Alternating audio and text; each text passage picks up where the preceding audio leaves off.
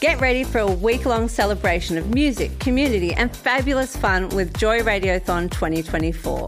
Joy has the largest collection of rainbow podcast content in the world, and you can help keep us out loud and proud by donating during Joy Radiothon 2024.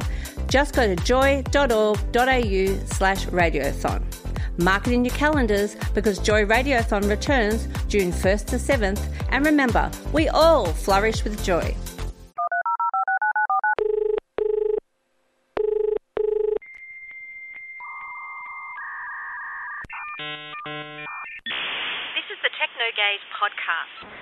You can hear us live on Joy 94.9 Saturday afternoon from noon via the live stream at joy.org.au forward slash listen live. Or tune your wireless in Melbourne to 94.9 FM. Joy. One, two, three, four.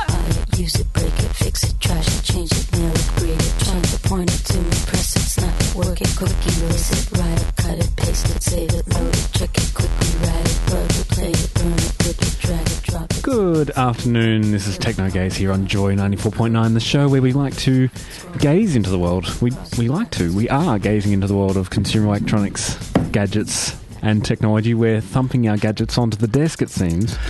Just a little thump. Not that I'm. I, I, is that my teacher voice? Sorry, Mr. Powney. I think you've been told off.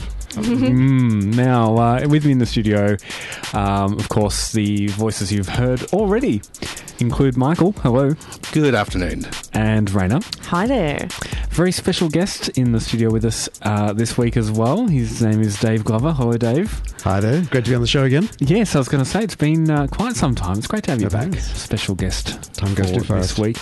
Um, and on uh, today's show, we'll be, um, as highlighted in the news, of course, uh, the US President Barack Obama has annexed the entire world's servers as his own.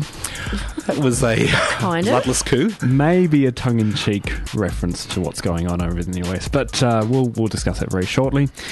Uh, of course, Dave joins us this week. A um, you may remember Dave, uh, his previous involvement in Technogaze in uh, in previous incarnations of the show. He joins us to, to talk about a topic that is uh, is he has an intense interest in. The Internet of scary. Things. uh, what are they, and how will these things change the way we live in the future? Online retailer Amazon is fighting back uh, on new French laws perceived to be directed specifically against the, the US giant, uh, introducing, uh, as a consequence, introducing one cent shipping fees. If only I could get stuff shipped to me for one cent, that would be amazing. Hmm.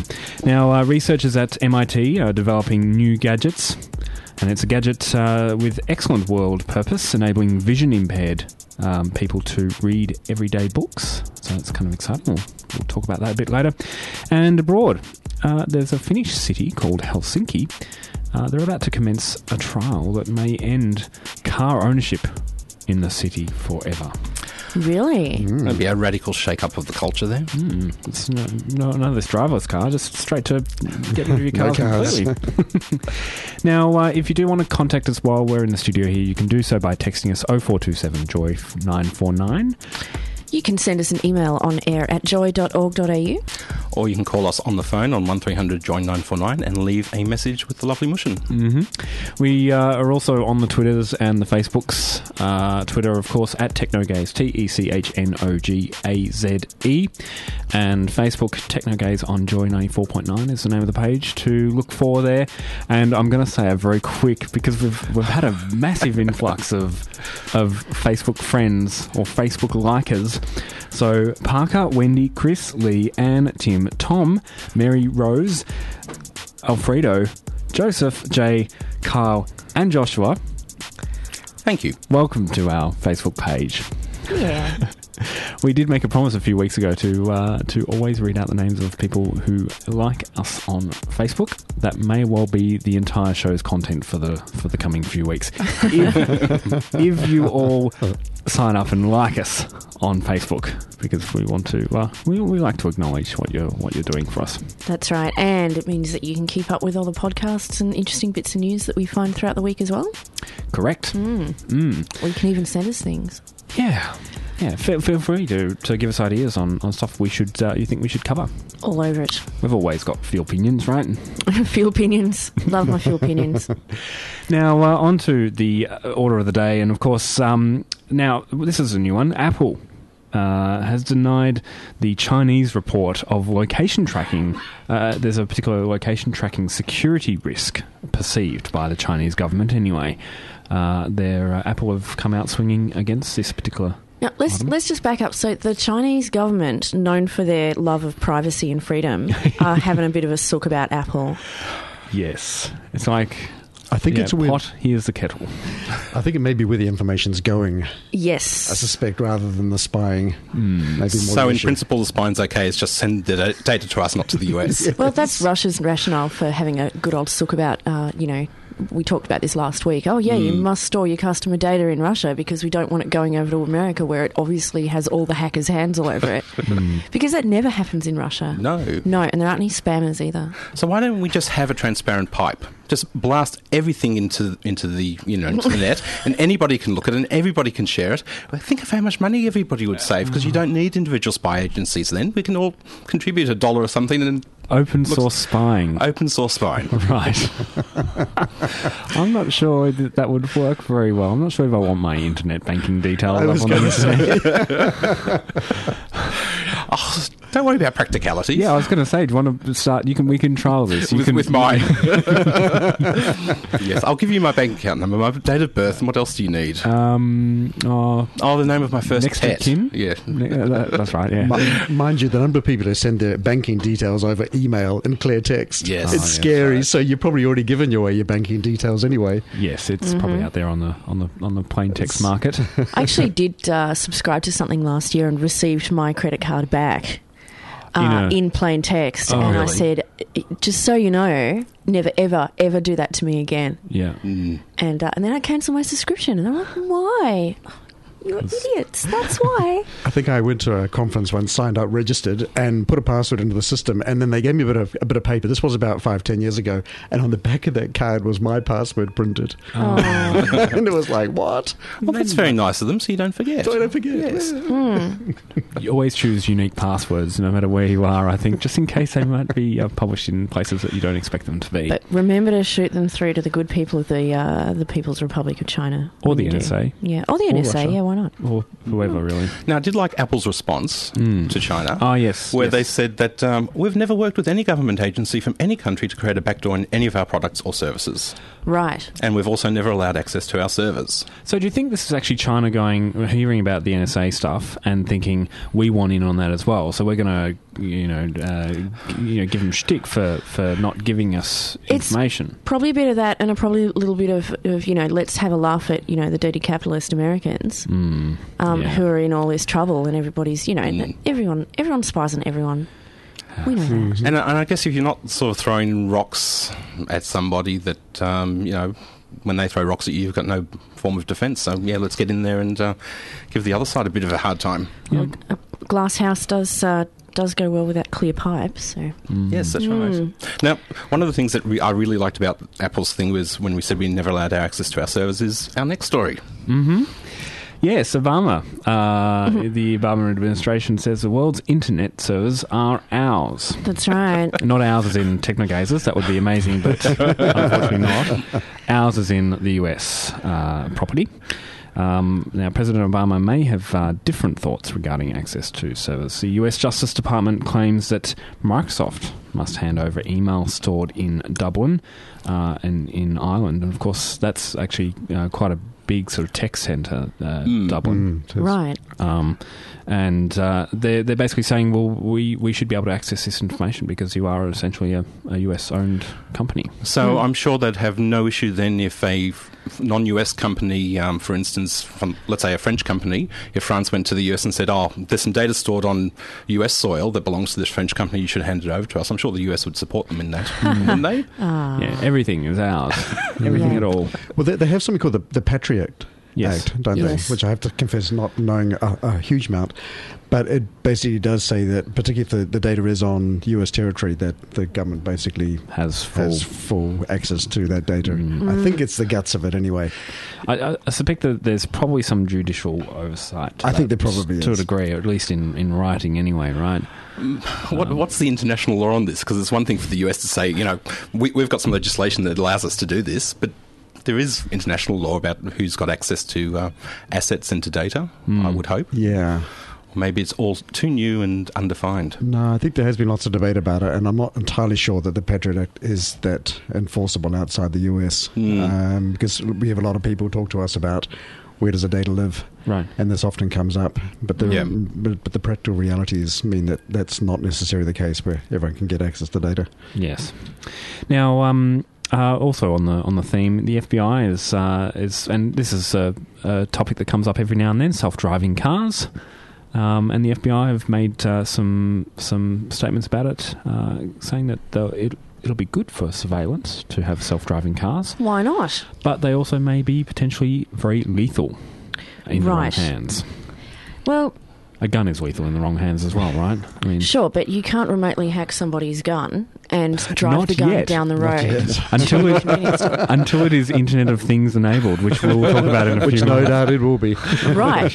But that's the thing about these these driverless cars, right? Is that um, yeah, that's probably a good thing in that you know they're probably dialing back home to whatever cloud provider Mm. is doing their uh, navigation or whatever, going, hey, I'm here. Yeah. Now I'm over here. Now I'm over there. But um, if you are one naughty person.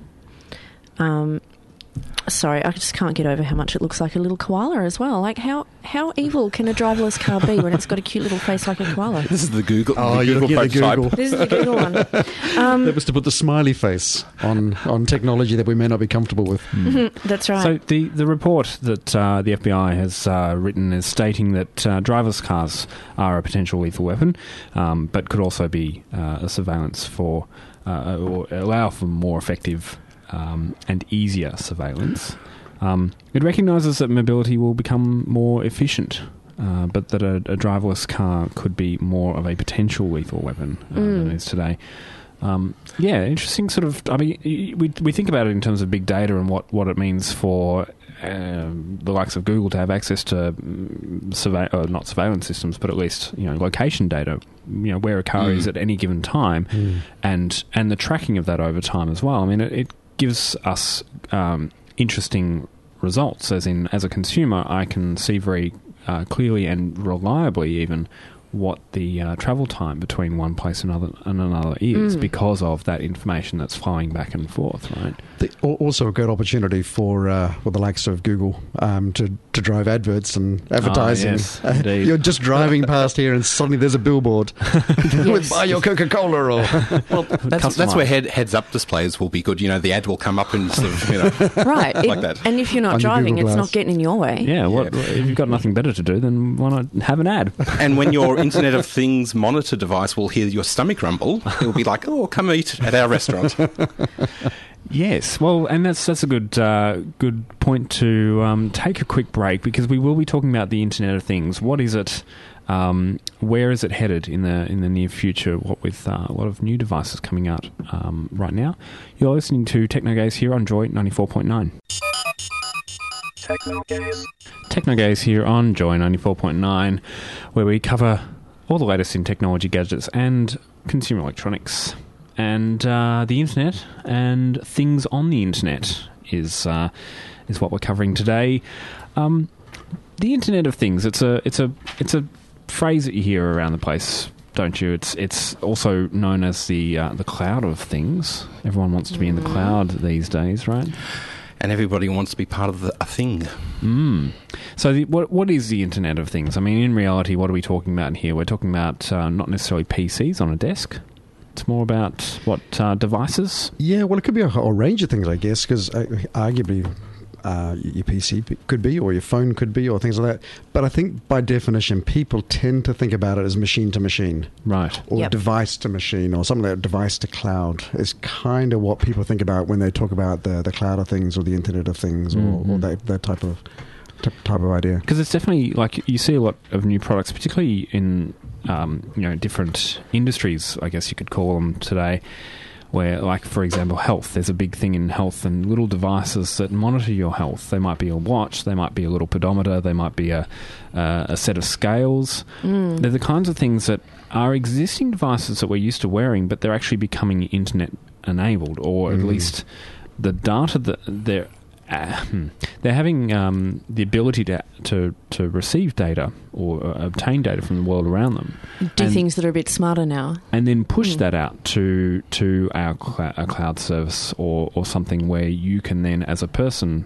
um, jump on and, and find out. So, what, so one of the advantages is instead of you know perhaps going up to your home thermostat and having to look at the temperature every half hour or once an hour and make adjustments, something can be operating in the background and making these measurements every second or every two hmm. seconds, hmm. and then making the adjustments as you go along and, and come up with a more efficient solution. which hmm. is which is exactly what a therm- I mean. It's it's it's almost like a thermometer or a thermostat. It actually, its basic function is to monitor and, and do that sort of Yep. thing.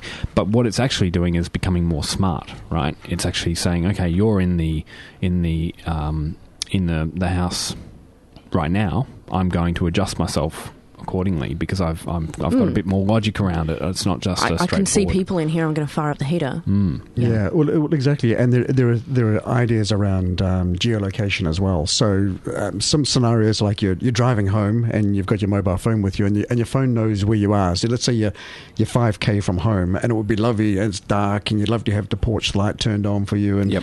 perhaps fire up the heating, and you know put the put the meal in the oven, whatever how far ever it goes. And it's those kind of scenarios where things get much much smarter, much more connected. And there are a whole stack of examples. I, I, how many people in here wear a Fitbit? I Not anymore. I, I will say that I don't, but it's because my phone is now capable of doing the same job. Ah, true, Mm. true, yeah. So- what about Fitbit scales? I, I do I have do one of those. Fitbit scales. I've got Fitbit scales as well. These are scales of shame that, tw- that tweet your current weight. No, no, no. But they will email you with a little a little trophy that says "Congratulations, you lost ten kilos" or whatever, Mm. which I think is pretty cool.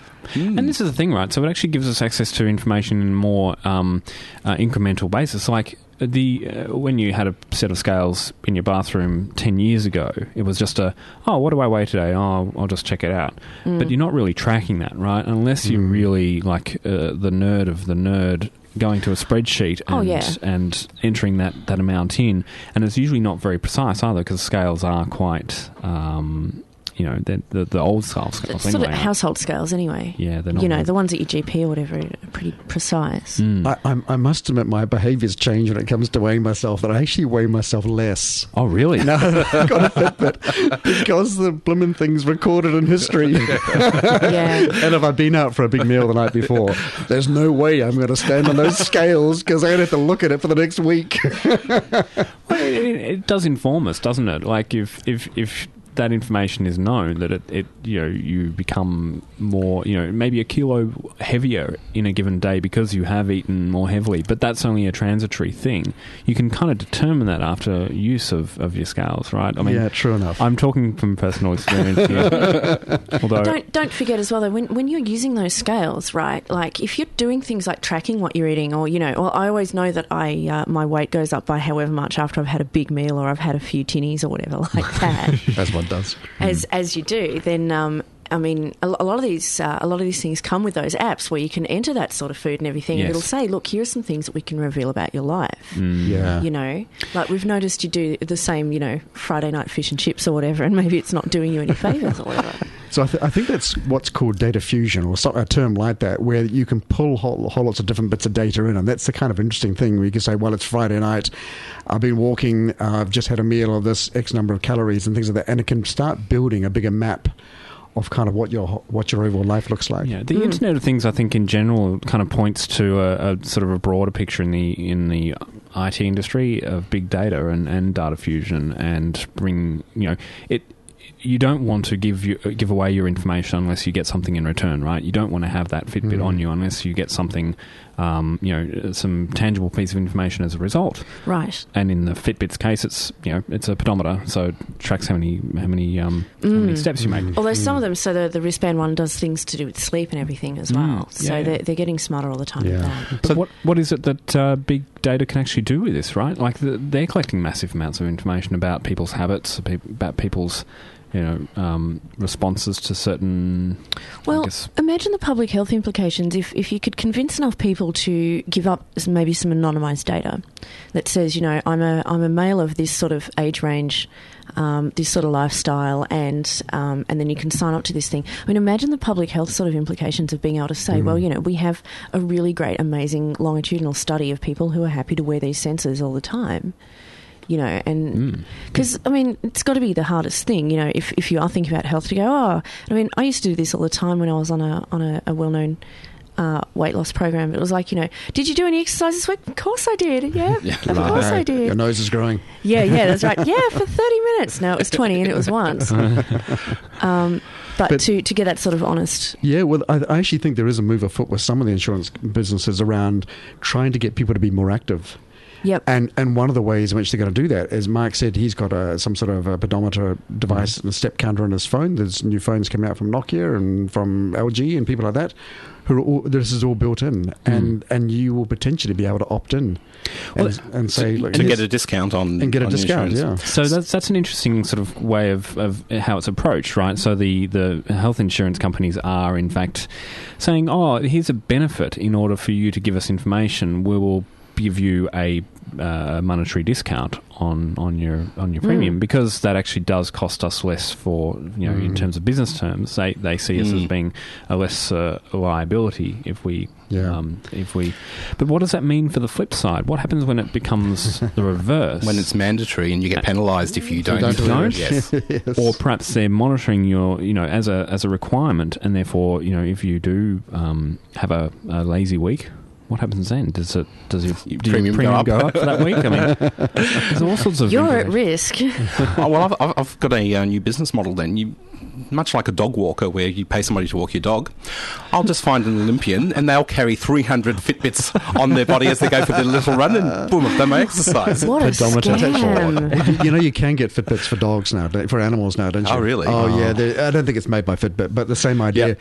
Because people buy these animals on the basis that I'm buying this because I, because I want to walk more. So you, um, know, if I buy a dog, I'll go walking more. But what happens? The pooch doesn't actually walk that much. So you can get you get a Fitbit now or an equivalent of, and put it on the pooch, and then it will tell you, well, actually, the dog hasn't walked for a So you while. need to- you need to walk the dog. You need to get up off your ass and go walking. Um, we we've talked a fair bit about the personal aspects of it. I guess the personal devices and, and things that we can have on our on ourselves. But there's um, a broader sort of uh, view of the Internet of Things, and uh, you know devices that might monitor passively uh, the environment around us, maybe cities, you know, driving and so forth. We will continue this discussion on the Internet of Things in a few moments. You're listening to Technogaze on Joy ninety four point nine. More of your favourite shows. Joy 94.9. Hopefully, this is one of your favourite shows. This is Technogaze. This is my favourite show. It's definitely my favourite show. and it's my favourite show as well. Oh, I had to say that. 100% survey results right there. 100% From the employees.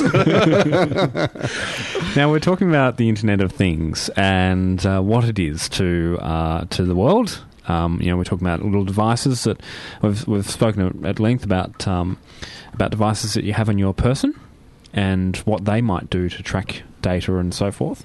But there's other aspects of the Internet of Things, right? So there's there's the ability to track information, environmental information, or perhaps you know a car could be internet enabled, and suddenly that's a thing that is on the internet, the Internet of Things, right?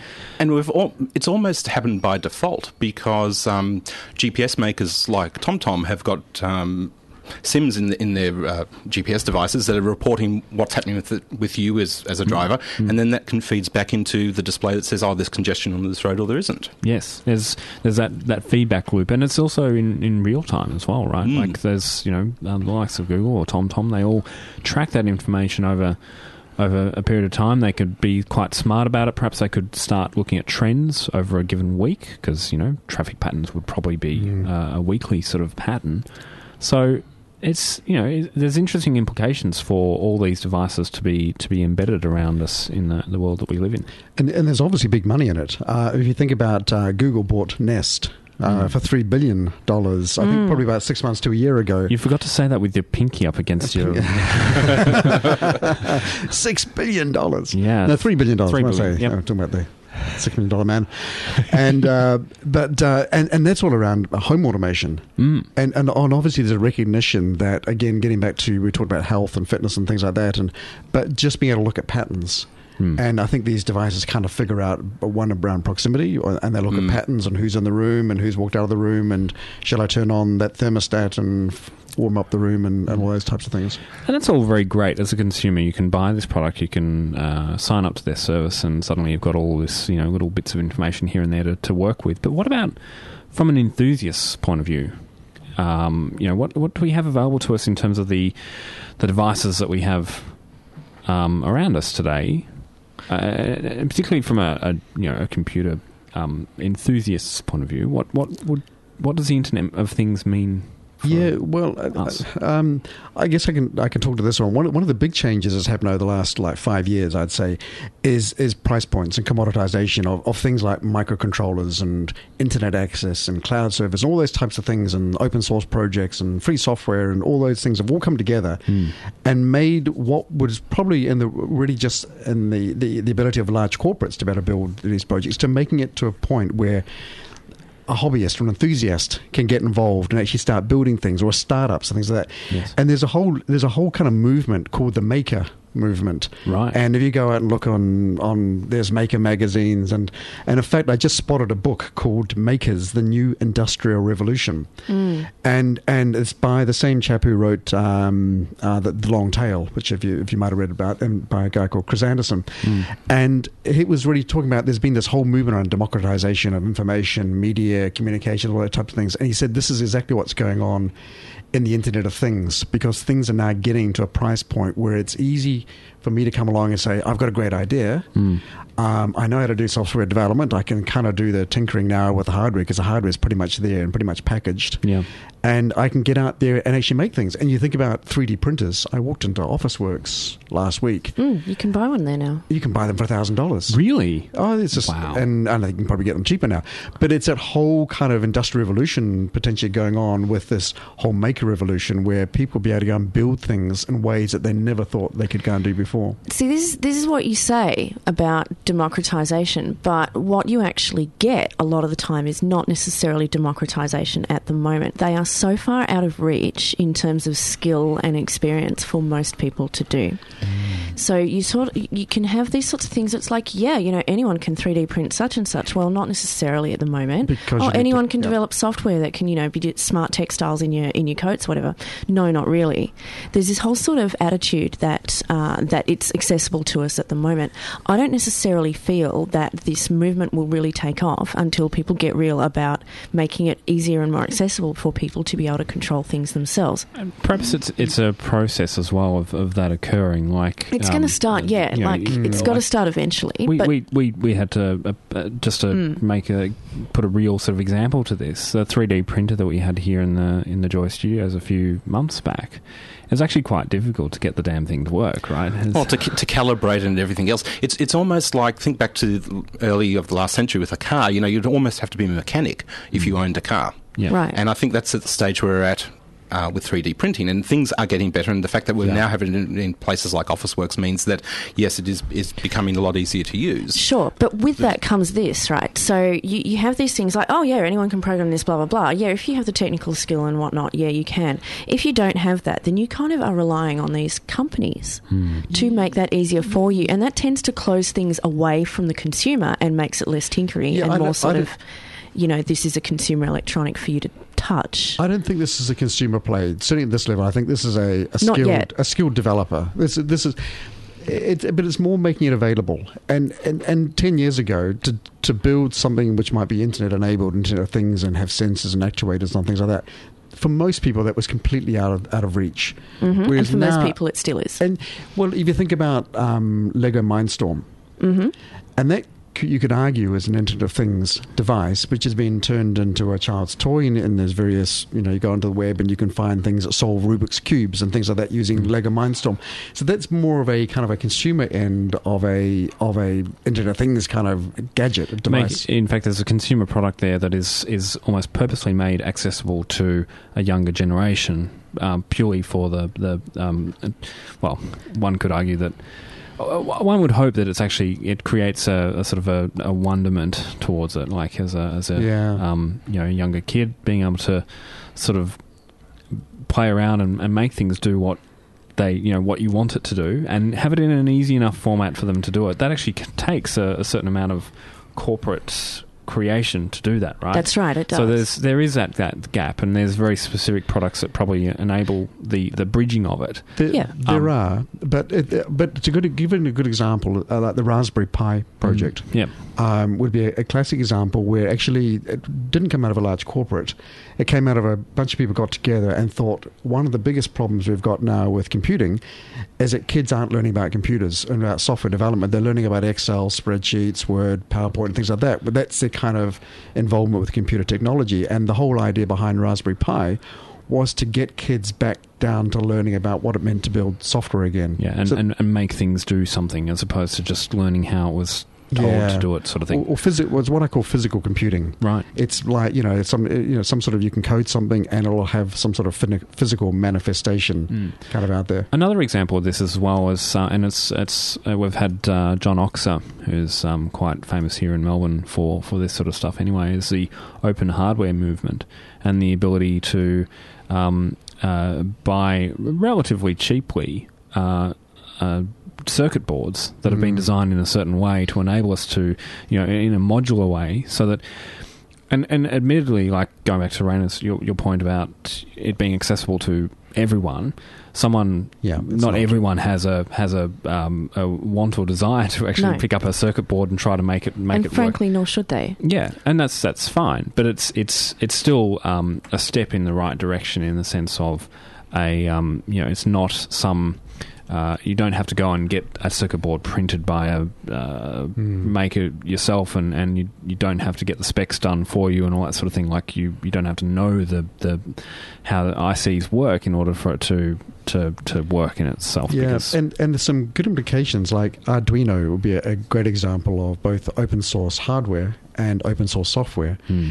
And which enables a startup to go out there, build a real product on there, and then part of their licensing says you can actually go and deliver a real product based on all this open source technology and, Mm. and build add value to it and go and create some create some sort of product. So really, you, you, these type of products allow um, smaller individuals rather than large corporations with, with huge R and D budgets to go and develop an idea, take it to a prototype stage, and see if it's going to work, and see whether there's an audience for it. I, I would argue that um, those there is quite a heavy markup on those products. though. like even to buy an Arduino um, is not the cheapest thing in the world. No. And you, you'd suspect that the pretty- actual material that uh, that is is used to create that is not not hundred dollars worth of material. It's actually quite Yeah. a lot less. And that's but honestly, that's another thing that kind of puts me off the whole movement is that the maker movement is largely driven by a lot of privileged white people, and there's not there's not a lot of look. I say that as a privileged white person.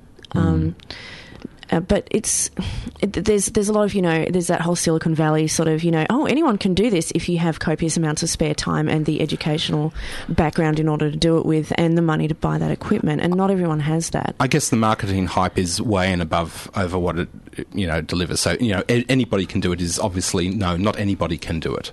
Not But- at the moment. But more and more people are able to do it and um, you know take advantage of this. And but the marketing hype says oh anybody can because it sounds so much better. Yeah, well, to, to give you an idea about price point though, for an Arduino, if you're going to buy an Ardu- Arduino chip, you can buy them for less than ten dollars. Hmm. You can buy an Arduino which plugs into a USB drive into a USB port, and that costs thirty dollars. Yeah. I mean, the, these things do have price points which are pretty accessible for a lot of people. And then people can go and build on those types of build on those types of technologies and go and build something. So I, I would argue they're pretty accessible. Not Yeah. still not convinced. Not really. So thirty dollars for us is is you know relatively accessible. Thirty dollars if you can't afford to buy breakfast for your children is not necessarily very accessible, and thirty dollars if you are in a third world country is really not accessible in It- any way. I, I think as well. Like I mean, uh, it's probably those people that are that are looking how to next feed their kids probably aren't thinking about you know, Probably the not. next big Probably not. uh, yes. you know Internet of Things device, but it still does uh, enable it to be more accessible to, to people who may have different ideas, diverse um, feelings on, on how how to achieve certain things, and they might you know it might actually create a, a sort of a an improvement in technology. M- One of mm. one of the um, I think next debates that's going to happen is that we're going to find that we've, we're sending all of these data to you know whoever the manufacturer is, to, so they can give me a nice summary of what my exercise mm. pattern is and what my diet uh, pattern is, and the question is going to come about is who owns the data. Mm. So you know, are they then able to sell that? Are they able to sell it as on aggregate or identify me as an individual? And I think that's going to become more of a topic as we suddenly discover that, gee, we're sending all of this data to people that we don't know. Yeah. Yeah, and, and that, that's a big change. Actually, I was talking to a manufacturer yesterday just on this very topic, and they make uh, heating units, and when they sell them, they sell them through a channel, and they really have no idea who they sell them to, Right. and that's one of their biggest business challenges. And that the richness of that data, potentially of knowing where that appliance lives, what country it lives, how's it used, when's it's turned on. Hmm.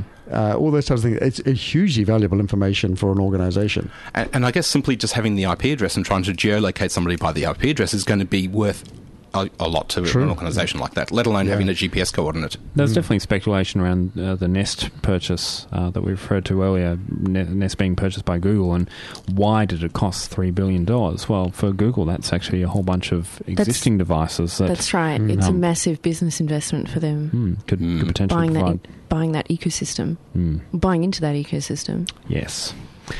This is TechnoGaze here on Joy 94.9, where we're covering some of the latest in tech, gadgets, consumer electronics, things on the internet, all sorts of stuff. We'll be back with more in a few months. TechnoGaze. Certainly a very interesting vibe here in the station, isn't there, this this week? It's uh, very, you know, a lot of uh, humming going on, I guess, in the background. A lot of background. excitement, packing up lots of goodies to take down to uh, to the global village for our week long outside broadcasts. The gadget nerd went off in, in me in a, in a few moments ago when I saw the massive desk that uh, was being played around with up the up the back in preparation for it to be set up down there are the more global buttons village. than we usually have. I know. I thought I had enough buttons in uh, in in front of me here, but clearly we always need more. More buttons. yes. Now, um, some of the other stuff that's happened uh, this week, Amazon has uh, has raised a few eyebrows. Um, now, French eyebrows. Oh. Ho-ho. Uh, now, back in 1981, France introduced a law to protect small booksellers from larger chains. Uh, they prohibited the discounting of new books by more than 5%. In the same spirit, France is now protecting uh, local bricks and mortar bookstores by introducing legislation called the Anti-Amazon Laws. Um, now, this, uh, of course, you know, it's it's quite a big thing. You look around the um, the city here in in Australia, and and you, the bookstores are closing Are down. disappearing, yeah. You know, Some of them are. there's, there's still some that um, hang around. I think the particularly- specialty bookstores probably do quite well, Mm. but the uh, general ones are the ones that uh, tend to go. and often it's it's pointed to online uh, book selling, or uh, Amazon's uh, effort, or um, perhaps Well, even Apple. I can think of one chain that blamed online stuff, Oh, but yes. I don't know if that was necessarily the whole story. I think, yeah. But Mm. a lot of the independent booksellers are, are still rocking it on. right. Do you, do you think people read less? Oh, goodness, I don't. I read more. I read more as well. But I would do wonder, particularly younger generation with a lot more distractions, Mm. be it you know games or things like that, or internet, or Look, I remember growing up and it's like, stop watching TV, go out, read a book, or go, mm, you know, play outside. What's the parenting like these days? And the parenting these days is, oh, for goodness sake, get off your computer and go watch TV. stop doing something active and do something passive. Yeah, that's right. Now, of course, um, so France uh, is um, is extending these these laws that they introduced back in the uh, 1980s to um, to maybe apply to today's um, uh, in, uh, book selling. Mm. Um, and what has uh, what has Amazon done in uh, in response to this? Well, one of the laws is you can't offer things like free shipping uh, as a sweetener for, um, you know, Right. getting you to compete. So it's actually it's a it's designed to maintain uh, fair competition, I guess. But uh, Amazon's are like, well, fine, you won't let us ship for free. We'll ship for one cent, one euro cent. I wonder if that's also shipping for um, online books as well. Do they, you know, does France prohibit the you know right. So, so the, of- del- the delivery of a book to your uh, Kindle app Is that considered shipping? Hmm. Who knows? Now, Amazon was also, um, you know, because they're not just about books these days. Amazon, they're, they're quite a big online retailer in general, and they're looking for new and improved and amazing ways of getting those goods to your front door, aren't they?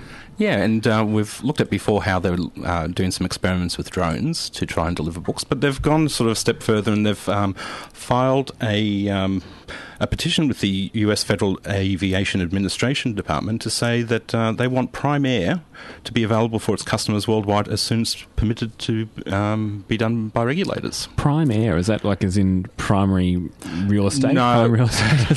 the, uh, Amazon in the US have got a program called Prime where you can subscribe for however That's much a month and you get things like free lending books Oh, and free okay. delivery and stuff like that. It's actually a trademark It's a trade, yeah, it's, it's part of their marketing umbrella. Yeah. But the idea behind it is that they want to uh, deliver packages to customers in 30 minutes or less using drones.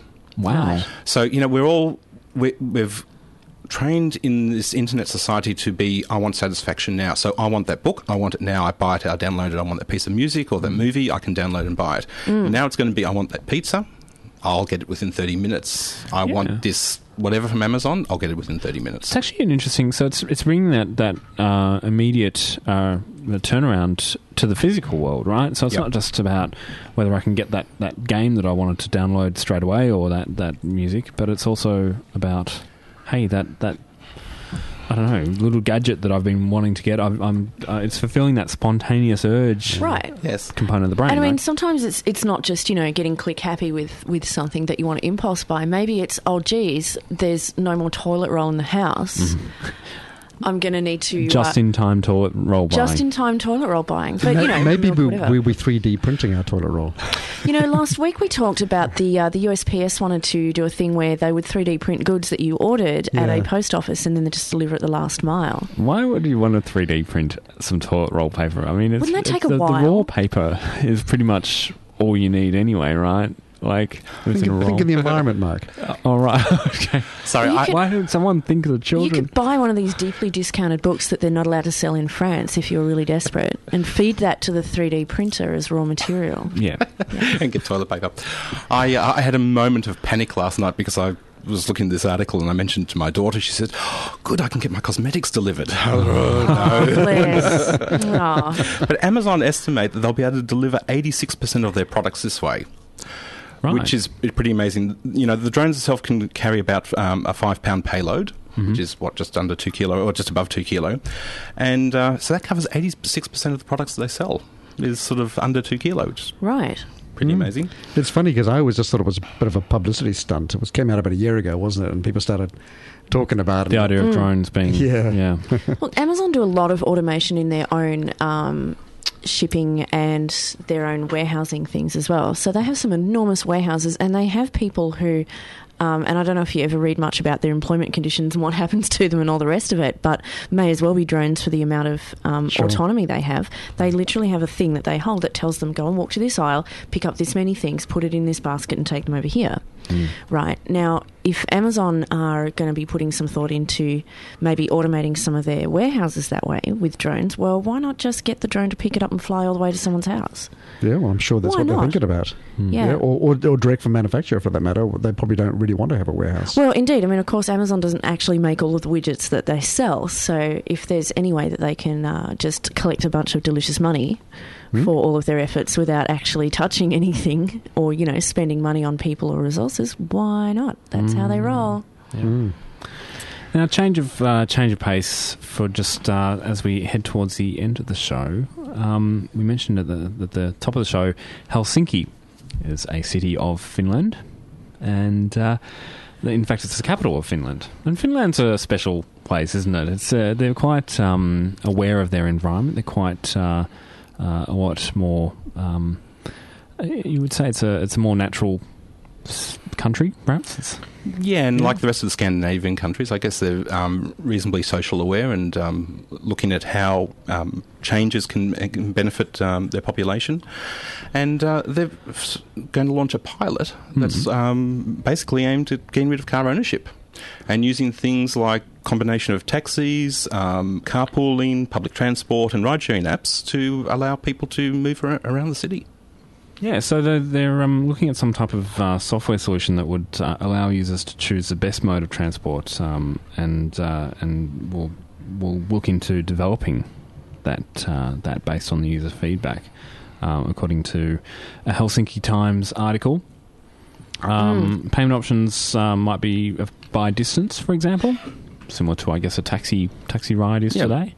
Um, and uh, you know they're looking at uh, bundled packages uh, uh, in, included in the scheme as well. So And you know, the Internet of Things is something that's going to benefit a project like this because if you do have, let's say, ride-sharing apps, then you know when there's a car who's got spare capacity and perhaps willing to pick you up for money or no money it's a different issue, who m- may be physically close and coming into your area, and based on uh, predicting where people travel from A to B, might say, "Oh yeah, you want to go here? Well, you know, John's the one that's driving past. He'll be here in two minutes, and you can hitch a ride with them." Yeah, there are there are various apps Mm. out there that do this already. Car, Yeah. car share apps. Yeah. do and and obviously the controversy that we've talked about in the past in, Mm. in those apps. But when when it's a jurisdiction where they actually want to promote these kinds of things, and a diverse looks like a diverse way of doing it, not just a s- you know they're not just promoting uh, the, the the car sharing Yeah. Side of things. They might be looking at other options as well. Well, a lot of the dramas with car sharing at the moment relate to things like re- uh, regulation, making sure that people actually have insurance, yada, yada, yada. Now, if you as a government are prepared to invest a whole bunch of money into making sure that these car sharing things are, are properly insured and, you know, kept up to date and Mm. all the rest of it, Mm. and that there is, you know, appropriate protection for drivers and things like that, a lot of the problems that are currently about uh, ride sharing are, are probably going to be a thing of the past.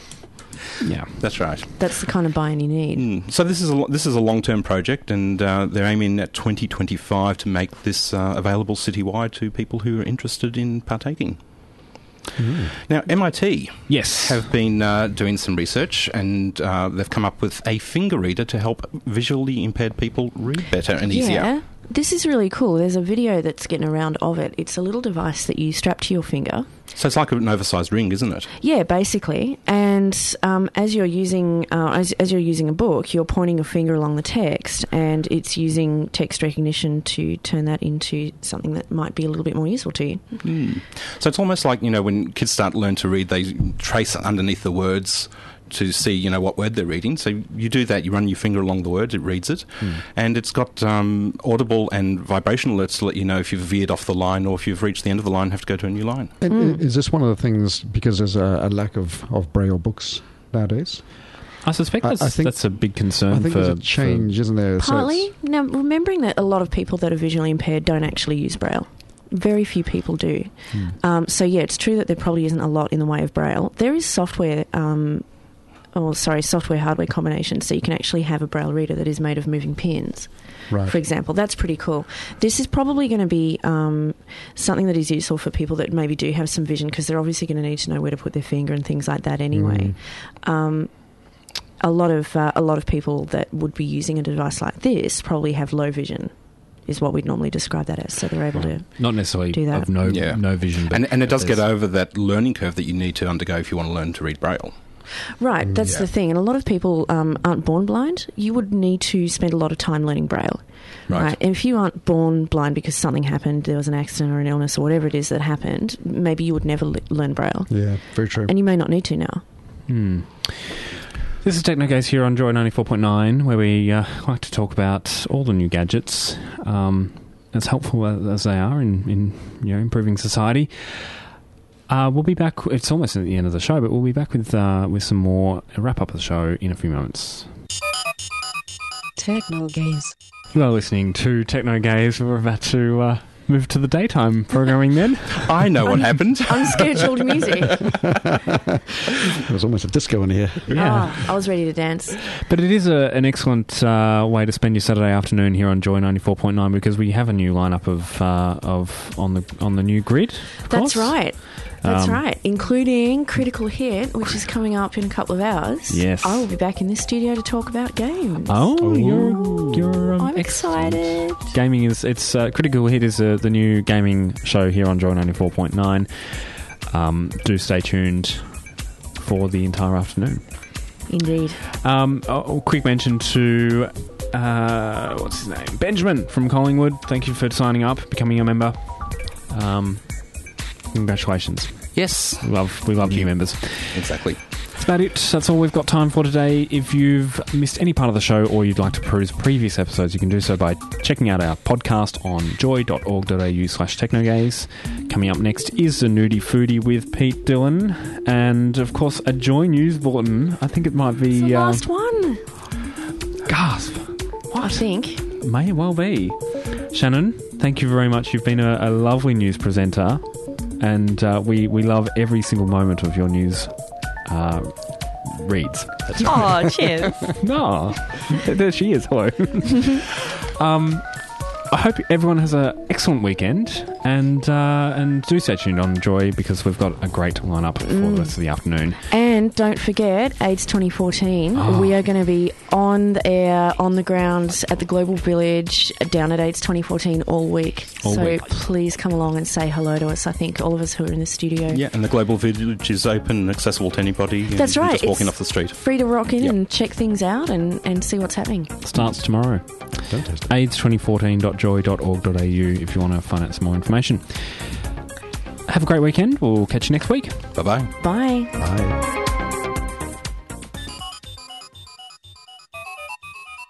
Techno Gaze on Joy 94.9.